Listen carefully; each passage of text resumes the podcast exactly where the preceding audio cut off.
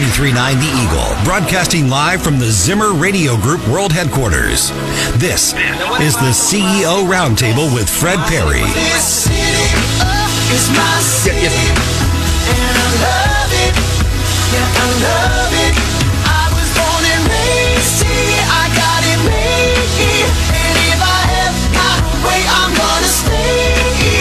Get ready for interviews with movers and shakers from our community as we dive in for a deeper look inside Columbia.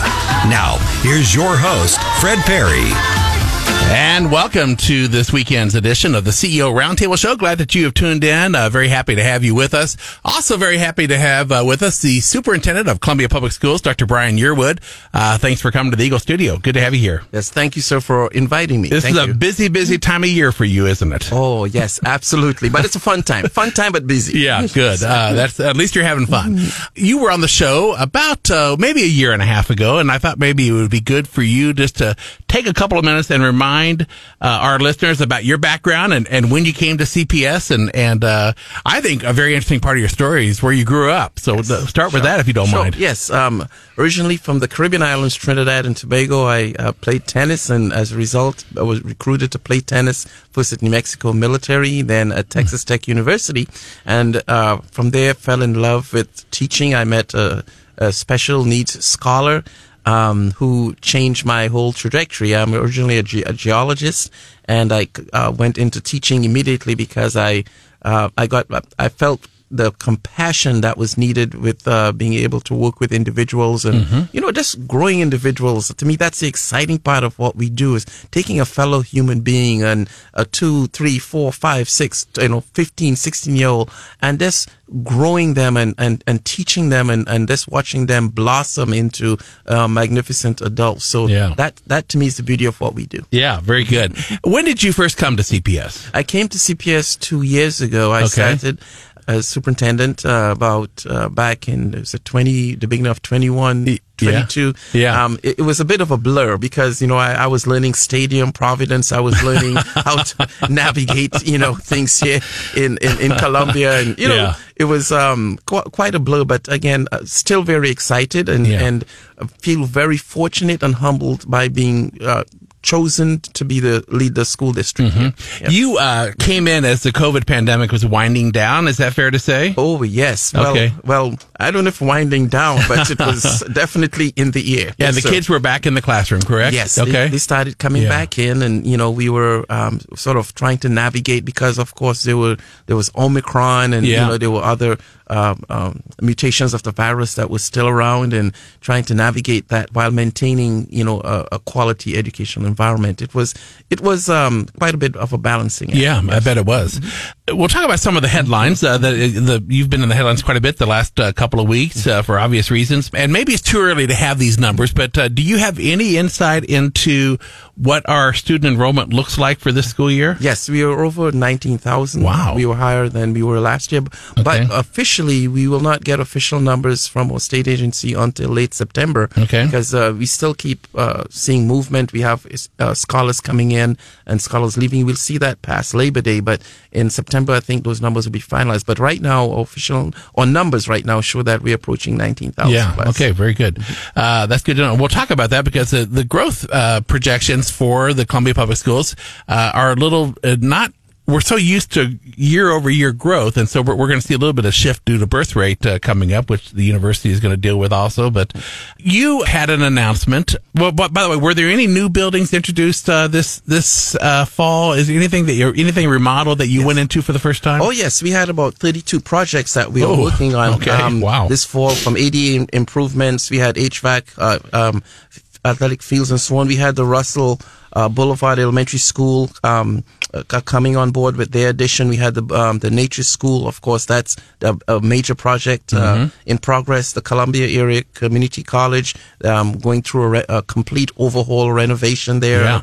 Of course, the new elementary school. Right. Um, you know, we we that's moving along, and as a matter of fact, I'd That's like going to be on the John Warner campus. Is Yes. that correct? Okay, Yes, uh, off of Sinclair Road. Yes, and if, Okay. if I may, on September the 5th, September Okay. 5th from 3 to 6 at John Warner Middle School, there'll be a showing of the proposed uh, elementary school design, Mm-hmm. and we encourage our community, parents, teachers, staff members, whomever, to come by and take a look. And Yeah. maybe if there's some suggestions or questions, we'd love to entertain that. Yeah, it looks like SM Wilson is building this project. Is that right? uh, out of St. Louis. Yeah, Um, not SM. This we're working with uh, DLR, and, and we also they they're the they're the project managers. Okay, uh, for- okay. For, this. Yeah. SM Wilson built uh, several Boone Hospitals editions over Yes. the years, and so we're somewhat familiar with them here in Columbia. But so is the Russell Boulevard edition? Is that open? Is that up and running?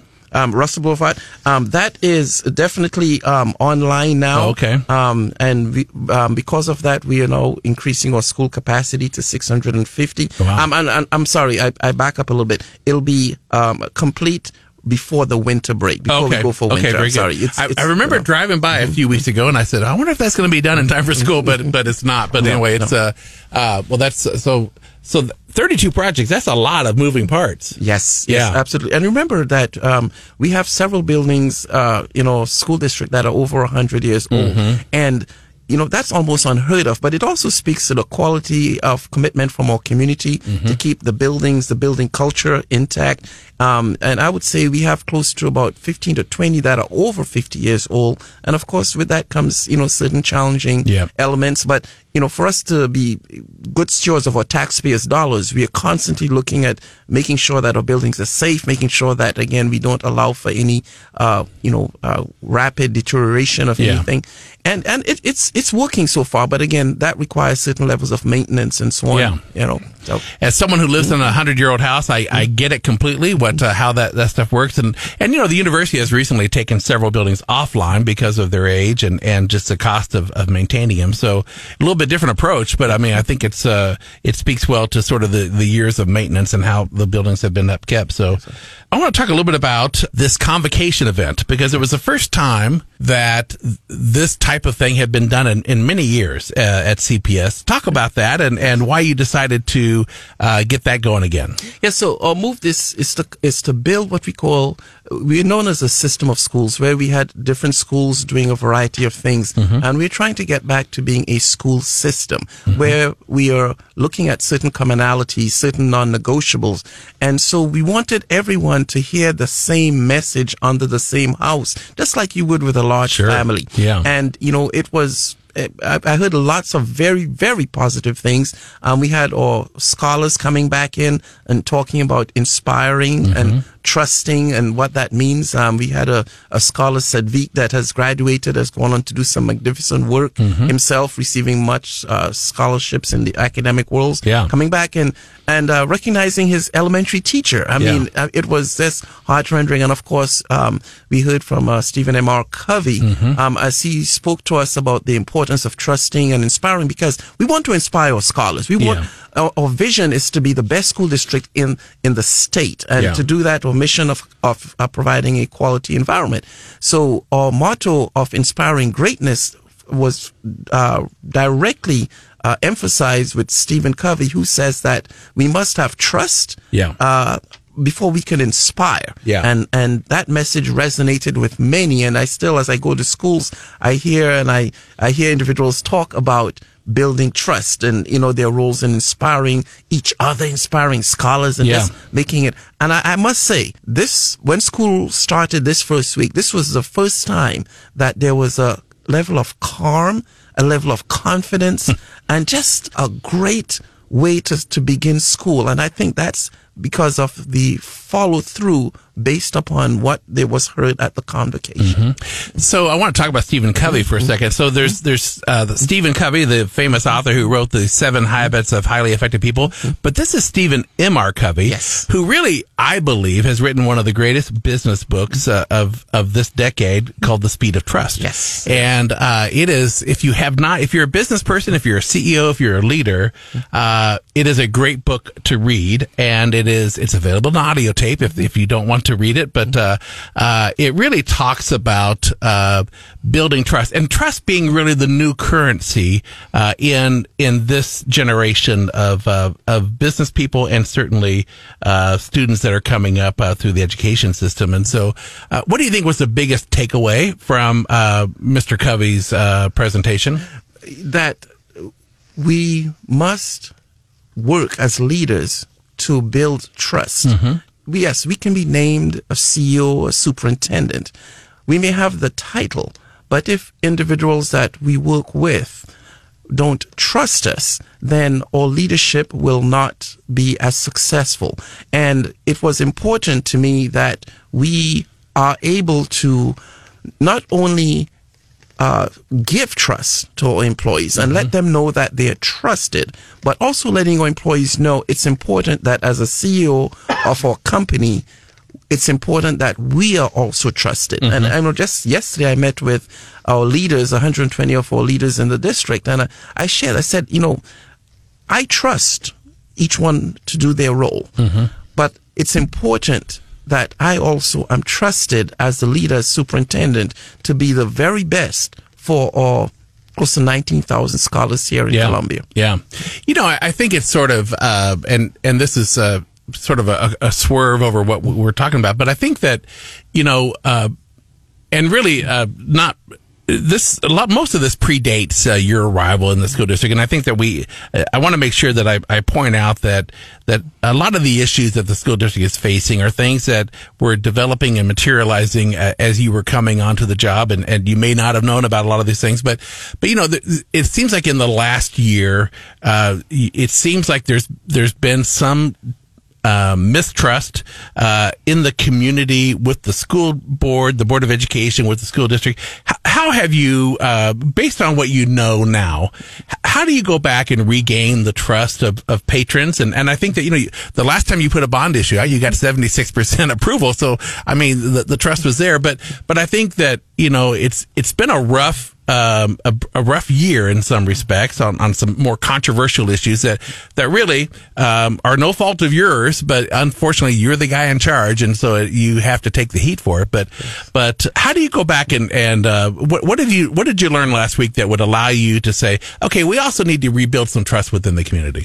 by first being transparent and letting our community know that we're not perfect, that we make mistakes. You know, although we we uh, uh, put our scholars first, and and that's something that I drive home.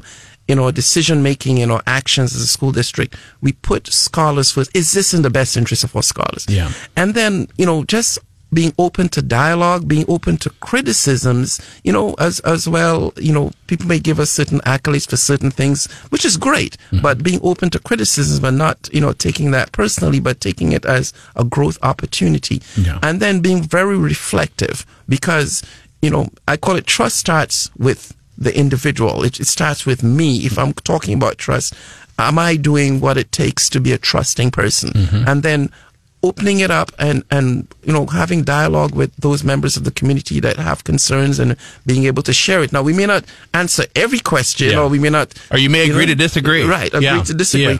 But, you know, just acknowledging that, no, we're not perfect. And one thing that I always, that I talk to, I have different advisory groups. I just met with our parent advisory group from our PTA and PTSAs. I, I say, we all want the same thing. Mm-hmm. We want our scholars to be the very best in our society. Yeah. So let us work together. Let us, you know, criticize. Let us, you know, show each other ways that we can get stronger together, Mm-hmm. not as a sort of a, of a vindictive manner or condescending manner, but let's let's really because at the end of the day, the school, the success of the school district is very very important to supporting our community the school district, as strong as it, it is, it will also strengthen our community.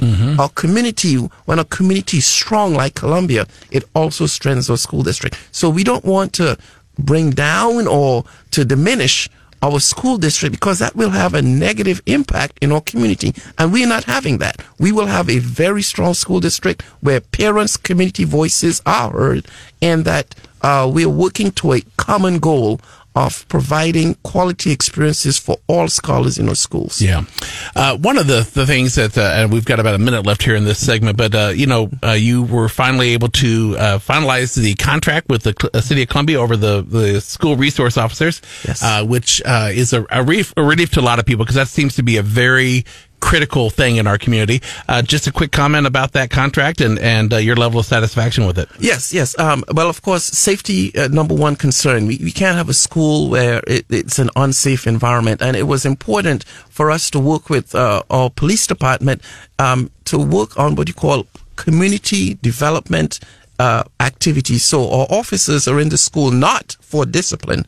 They're there to build and to build rapport with our scholars to show that yes, as an officer, um, I'm not here just to enforce the law. I'm here to also ensure that uh, you have what what the scholar the, what the scholar needs. Um, they can help support. For example, there are times that we've seen officers just walking uh, scholars to class. Yeah. you know, making sure that they have what they need to be successful. Yeah. I know at Battle High School, um, the the officer there this past year received an award from the faculty because of their work in the school, and it was, uh, from my understanding, not a single dry eye Huh. in in that assembly. Yeah. Just thanking them for what they had done. That's the voice Yeah. of Dr. Brian Yearwood, who Yes. is the superintendent of Columbia Public Schools. When we come back, we'll talk more about school safety and the SRO officers. Uh, right after this, you're listening to the CEO Roundtable on 93.9 The Eagle. This is the CEO Roundtable with Fred Parry on 93.9 The Eagle.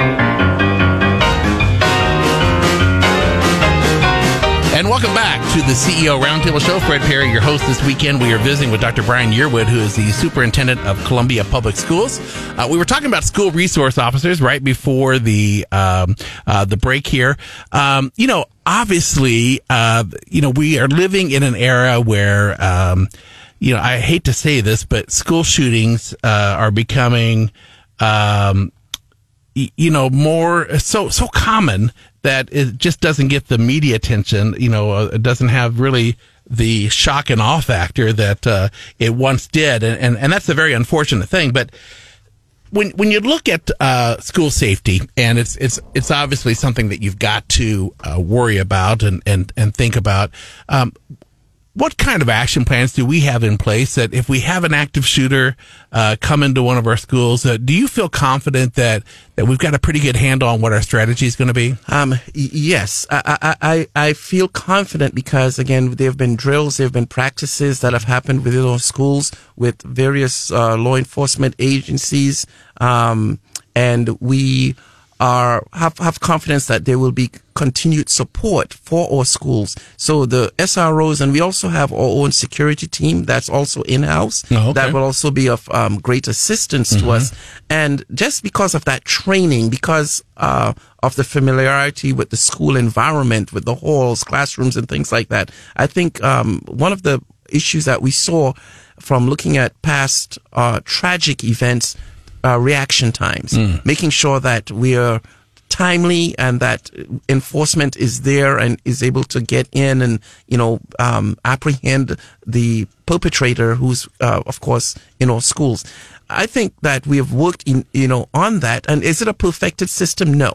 No. It, it still continues to be. And we are also looking at ways and means to uh, make sure our schools are protected you know we're putting in secure vestibules before anyone could just walk in and out of a school Yeah. we're, we are, we've stopped that. We're monitoring that very closely. We have, um, you know, our, our panic, um, button areas that we are looking at.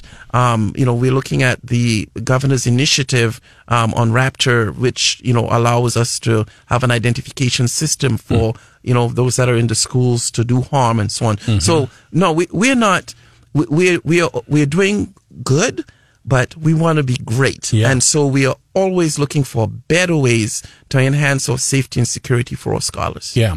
One, one of the things that it, it, if you read the local media, it, it sounded like it might have been uh, part of the delay, but but it was important to the school district that the police officers who were going to be in the schools uh, had, uh, I, I believe that it was equity training and then also trauma uh, enforced training. Trauma, trauma informed. Help me understand what trauma informed training is. So uh, we have scholars that have undergone certain levels of trauma, could be from COVID because of home life. And uh, undergoing trauma, it manifests itself in a variety of ways. You may have a scholar that may be triggered by a certain smell or certain words or certain noises. And so we wanted our officers to know, hey, if a scholar has undergone a level of trauma, they may act out, not because they're just trying to be mischievous or anything, but because really there was something in their past that triggered them. For example, um, there was a teacher that uh, uh, used to pass out lemon drops to their scholars because of doing uh, great work. Well, a scholar was actually punished and had lemon juice squeezed on them because of you know acting out in at mm-hmm. home and so on. So mm-hmm. whenever lemon drops were put out, that scholar would act out in the classroom, hmm. and so a teacher had to learn, hey.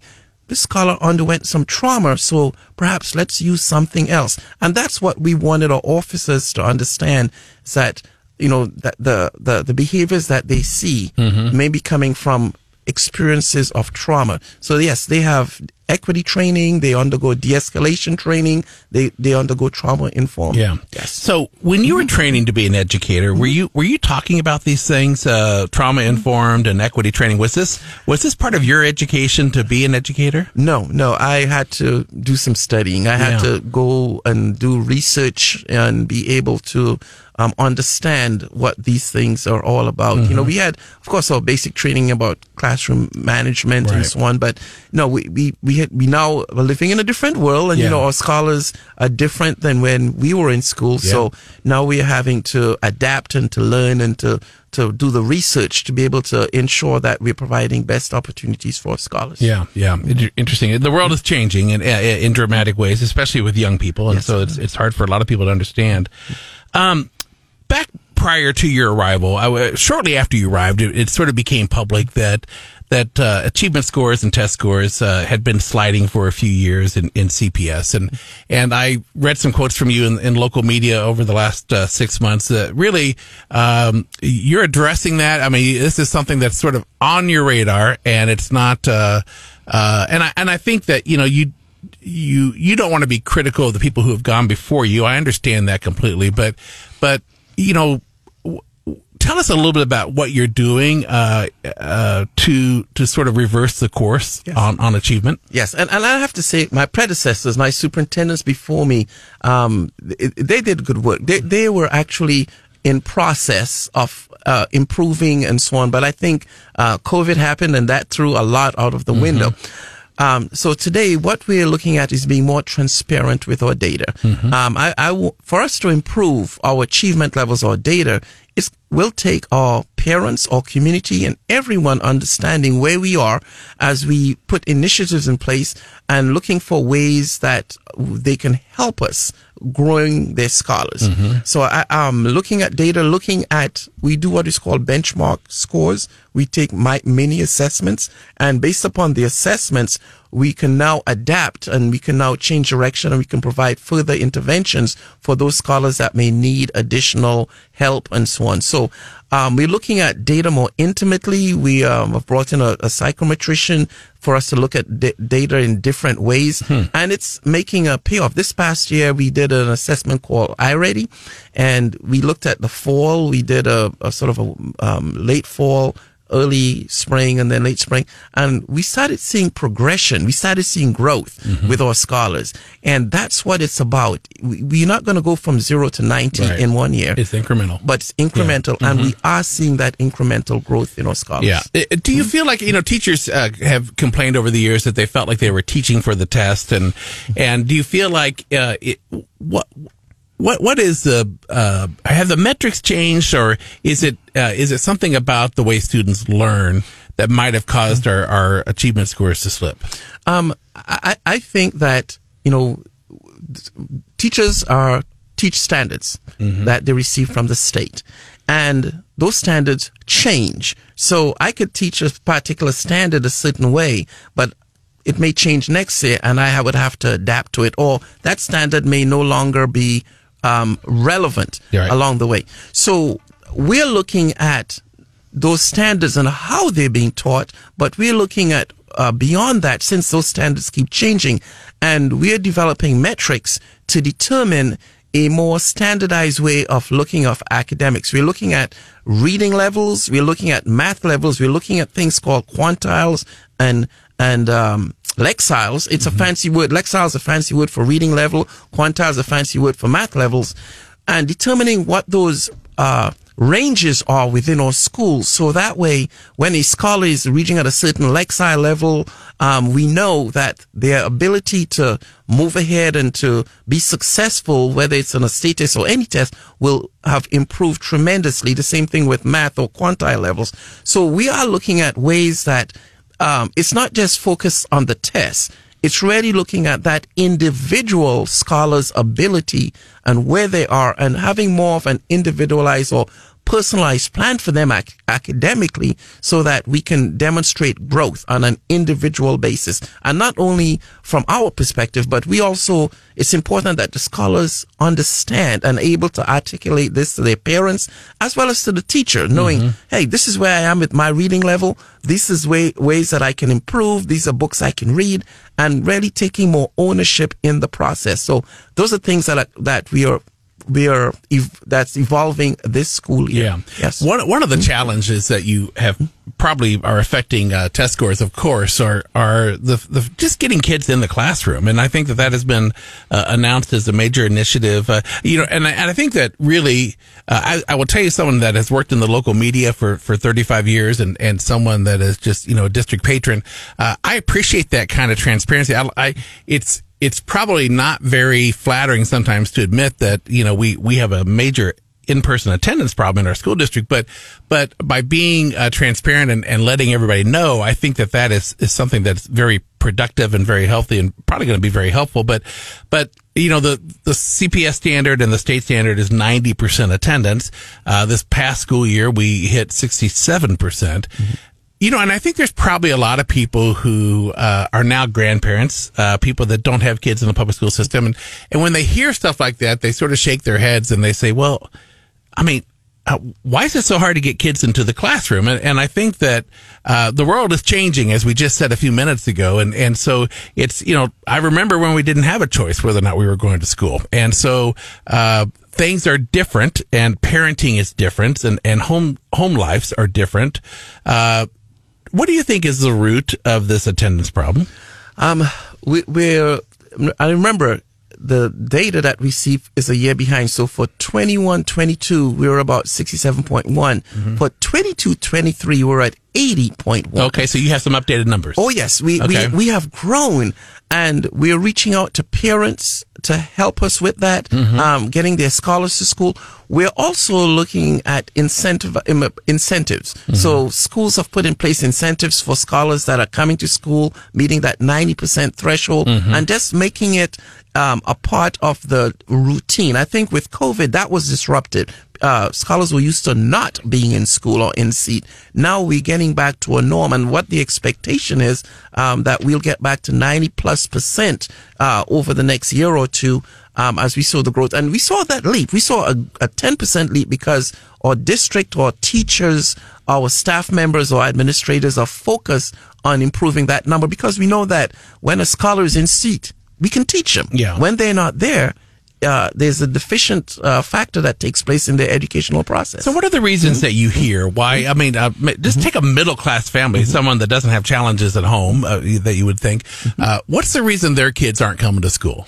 Um, I, I would say uh, some uh, illnesses. There are illnesses that do occur, Mm-hmm. um, and so there. And as you know, we're bringing a health clinic online with uh, Burrell Brightli uh, system. Oh, yep. We'll have our own in-house health clinic with a full doctor and optometrist. And you say health, that's mental health. Um, no, this will be Physical health. Physical health. Okay. There'll actually be a, a, a doctor on board that any CPS scholar will be able to go and receive treatment, prescriptions, immunizations, physicals, and so on. So Okay. that should be coming online um, right um, now as we speak. So, so uh, that was one major factor that we see. The other factor is um, we we our data showed we had an extremely high number of suspensions happening in our school because of the behaviors that we were seeing coming off of COVID. Yeah. And of course, when a scholar is suspended, that's an absent, that's counted as an absentee date. So we're working through that now and we're working through how we can best, um, address our scholars, uh, suspensions. There are scholars that, yes, we do need to suspend or send home from school because, you know, we want to make sure we have a, a safe environment and so on. But then we're also looking at other ways that, in, that may work instead of sending that scholar home.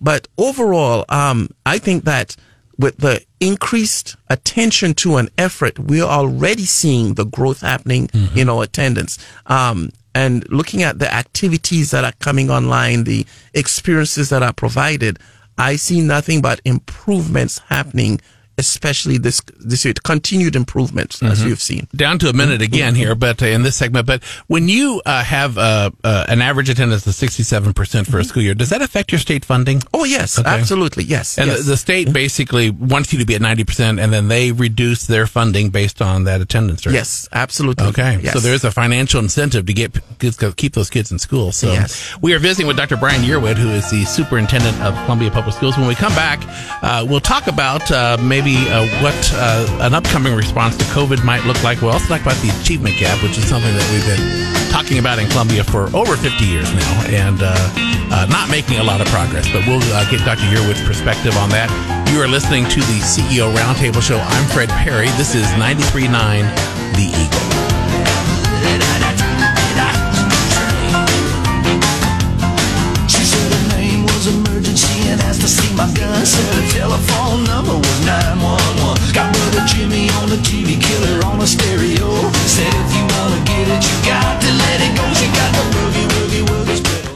This is the CEO Roundtable with Fred Parry on 93.9 The Eagle.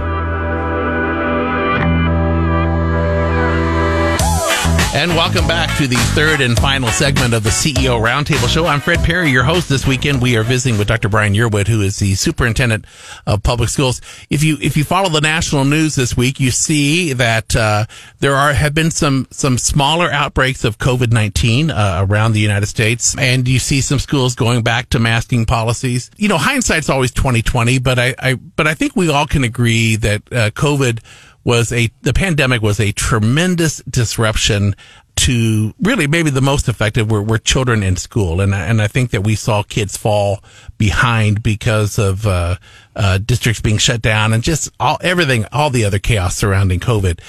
So just as you as you think about the future uh, and the possibility that we might have another outbreak of of COVID, um, what what is the district thinking right now? Will you do you can you see yourself going back to a situation where you say we're going to close our schools?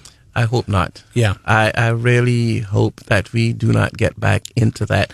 And that would be your decision, correct? It'll be a decision of the board. Okay. Uh, I myself would be uh, making recommendations, and ultimately the school board will. will be But you you see the hardship that comes from closing our schools. Oh yes, Yeah. yes, absolutely. Um, you know, uh, we have a COVID plan in place that's on our website, and it's a requirement uh, for those that because we receive federal funds, and to be able to receive those funding, we must have a plan. So we do have a, a plan currently in place Mm-hmm. that we are expected to follow. The board has uh, approved that, and we expected to follow should there be an outbreak. But ultimately, you know, we want our scholars in in seat. Mm-hmm. We do not want to have to close schools, and we will do everything possible to mitigate that because we've seen the the effects of and the the, the loss that we've seen in our learning processes due to school closures. So again, we'll be following our plans that we have on our website that is required by our federal government, and then we will also uh, be taking steps to ensure that our scholars are safe and and uh, are not involved with.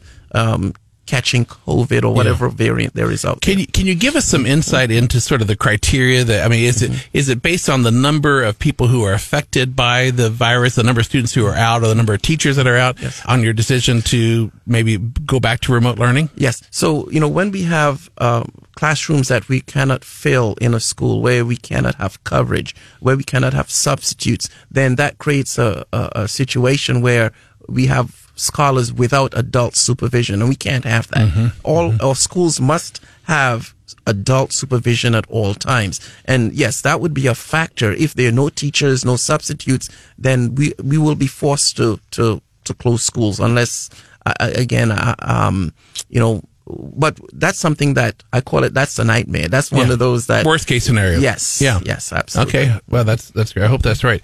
I, I want to talk a little bit about the achievement gap, and and this is something that. Um, I think if you ask uh, Dr. Russell Thompson and Dr. Jim Ritter uh, about the achievement gap, I I think they would if they would tell you, you know what, this is something that we have been talking about for years. Uh, we've had some of our best minds trying to attack this uh, issue. We've, but it is a problem that just seems almost insurmountable, you- know, to, to change the course. What would you say is your current assessment? And do, do you think we're making any progress at all in terms of uh, closing that achievement gap? not enough. And not enough. Yeah. Um, we have recognized the problem with our data. We're now very, very data rich. And we're looking now to become action rich. Mm. So we have identified areas that we definitely need to grow in. And we are looking as we speak on about processes that we are putting in place now to close the achievement gap and to be able to not just close the achievement gap, but also to, to make sure our scholars that are currently performing on level, above level, that they are also growing and learning. And our mantra is that every scholar in CPS, regardless of their level, must have a year's worth of growth, a year's worth of academic growth, growth in their subject matter each year. So what does that mean? It means that we are looking at, uh, teaching methods. We're studying um, books, um, uh, Doug Lemov's Teach Like a Champion, and every uh, teacher in, the, in our district is getting that and there's strategies in there about how to teach and we just met yesterday with some training for uh, our leaders on how you, you, you implement that. So we are looking at different ways and different strategies to look at it. Um, how we analyze our data. We are very focused on growth factors. Are we growing our scholars? What does that look like based upon the data? These are things that we had not done before, but now we have the data. And when you have the data, then you can go into true intervention and true analytics to ensure that you are growing scholars. So I'm very confident. I'm very confident this time next year when we have a conversation, there will be some growth. Are we going to solve the problem totally? I don't think we are, but we will be on our way to solving that problem and the data should demonstrate that to you. I'm very confident about that. it, it seems like a big part of the problem is is what's happening at home, and uh, that they're they're they're because of the change in family structures and and just uh, different things. Uh, you know, you're going to bristle when I say this, but when when when you talk, a lot of us when we talk to teachers, we say to them, "What's the worst thing about teaching?" You know, and some of them are pretty quick to point out, and and with good reason that parents are sometimes, uh, or the lack of parents are sometimes the, the worst part about teaching. That, that, that there are parents who just simply don't get involved at all. And then there are parents that maybe get too involved and, uh, and, and cause a lot of problem. Um, so are you basically developing what I would call offensive strategies to, uh, counteract what's happening at home? Um, I, I would say counteract. I would say to help perhaps enlighten our parents about ways they can help um, what we're doing within the schools? And the answer is yes. So what we are developing right now, and there'll be additional training coming up, we'll be training our parents about, first of all, recognizing the reading and math levels of their scholars. Mm-hmm. Then we'll be providing them with resources. For example, there are websites that a scholar can go to or their parents can go to where they can actually put in their Lexile score, their reading level score. And those websites from home will then provide games, different activities, hmm. books at the appropriate level that the scholar can access. And this will be for free. And we're looking at our K through eight for right now Yeah. with that. So we're, we, our plans are to roll out a, uh, parent informa- information systems to be able to share that information with our parents so they can help us, especially in math and in reading. Those are two big focus areas. And there'll be more to come within the next month or two. There'll be more to come with that. And that's one major way because when our scholars literacy levels rise, then we've seen the improvement or increase in their academic achievement over time. Yeah. So that's where we are starting is first attacking literacy and math, uh, level, skill levels and bringing parents into, and then the second is giving our scholars ownership in the process. So a scholar will be taught to analyze, to track where they are and be able to sort of, um, uh, put uh, to a graph where they expect to be over the next year and be able to track that as well because uh, you and I know when we are, we get scholars to be more self-reflective, then they are able to set goals for themselves and be able to say, look, I'm going to be here and share uh, with their teacher and with their parents. Mom, dad, look at how my reading level is improving and so on. So I think Yeah. with, with those pieces coming into play, um, I do expect us to start building those relationships because education is like a three-legged stool. We must have parents and community on one. We must have our schools on the other. And then we have, of course, our administration and our school board on the other. And if any one of those isn't uh, successful, then obviously you know what happens to that stool. Yeah. That's what we hope to be. Yeah. Uh, one of the things you said to me during the break that I, I think is, is worth sharing with with our listeners is that one of the things a parent can do that would make make perhaps the biggest difference is uh, encouraging sort of a thirst for reading, uh, getting your kids to read books uh, when they're little. Take them to the sum, take them to the library in the summer. Let them pick out books. Uh, um, and you know the the library is still free of charge to uh, everybody in our community. Uh, it's it's one of those things where we just have to teach kids that. Uh, uh, information is power, and you you really gain so much of that from just becoming a vivacious reader. And and I think that uh, reading for a lot of families, a lot of kids has become old fashioned. It's something that they don't do a lot of, you know, the off screen time. But, uh, but that's something that would make a huge difference.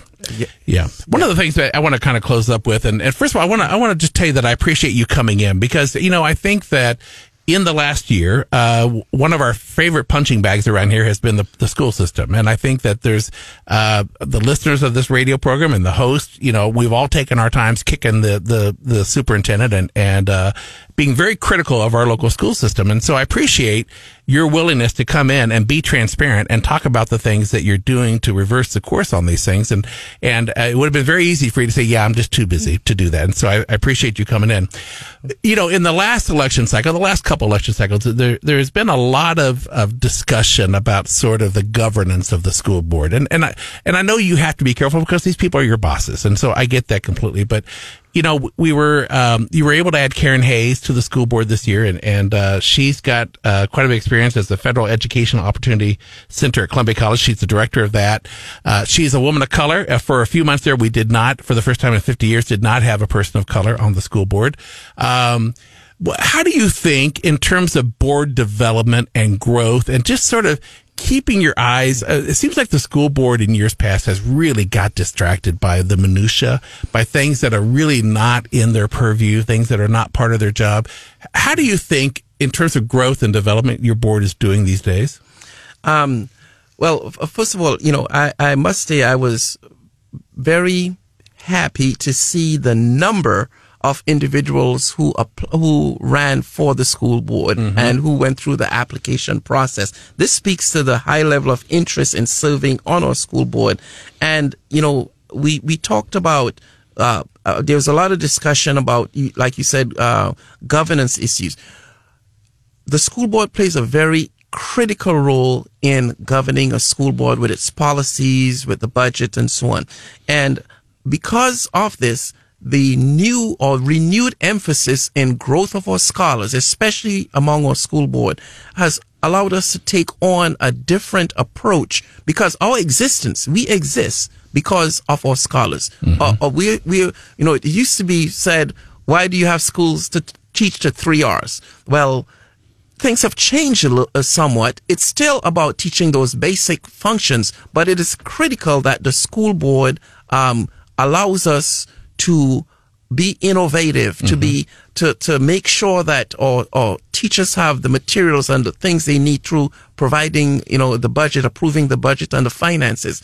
And what I see happening now is that with the increased laser focus Yeah. on academics and achievement, um, with uh, Karen coming on board with her expertise as well, along with the expertise of the six others, I think we'll be perfectly fine. I think that we uh, will be seeing a continued change in our governance structure towards achievement. Yeah. Well, Dr. Brian Yearwood, we appreciate your time uh, today. Thank you for coming in and, and uh, uh, good luck with a record number of students in CPS and as you sort of navigate uh, uh, the new world of learning and teaching and, and what you're trying to accomplish with our, our, our teachers in the district. Uh, thank you for your time today. Appreciate you being here. Thank you. That's Dr. Brian Yearwood. I'm Fred Parry signing off for this edition of the CEO Roundtable. We will see you next weekend. Uh, you've been listening to the CEO Roundtable on 93.9 The Eagle. This city is my city, and I love it. Yeah, I love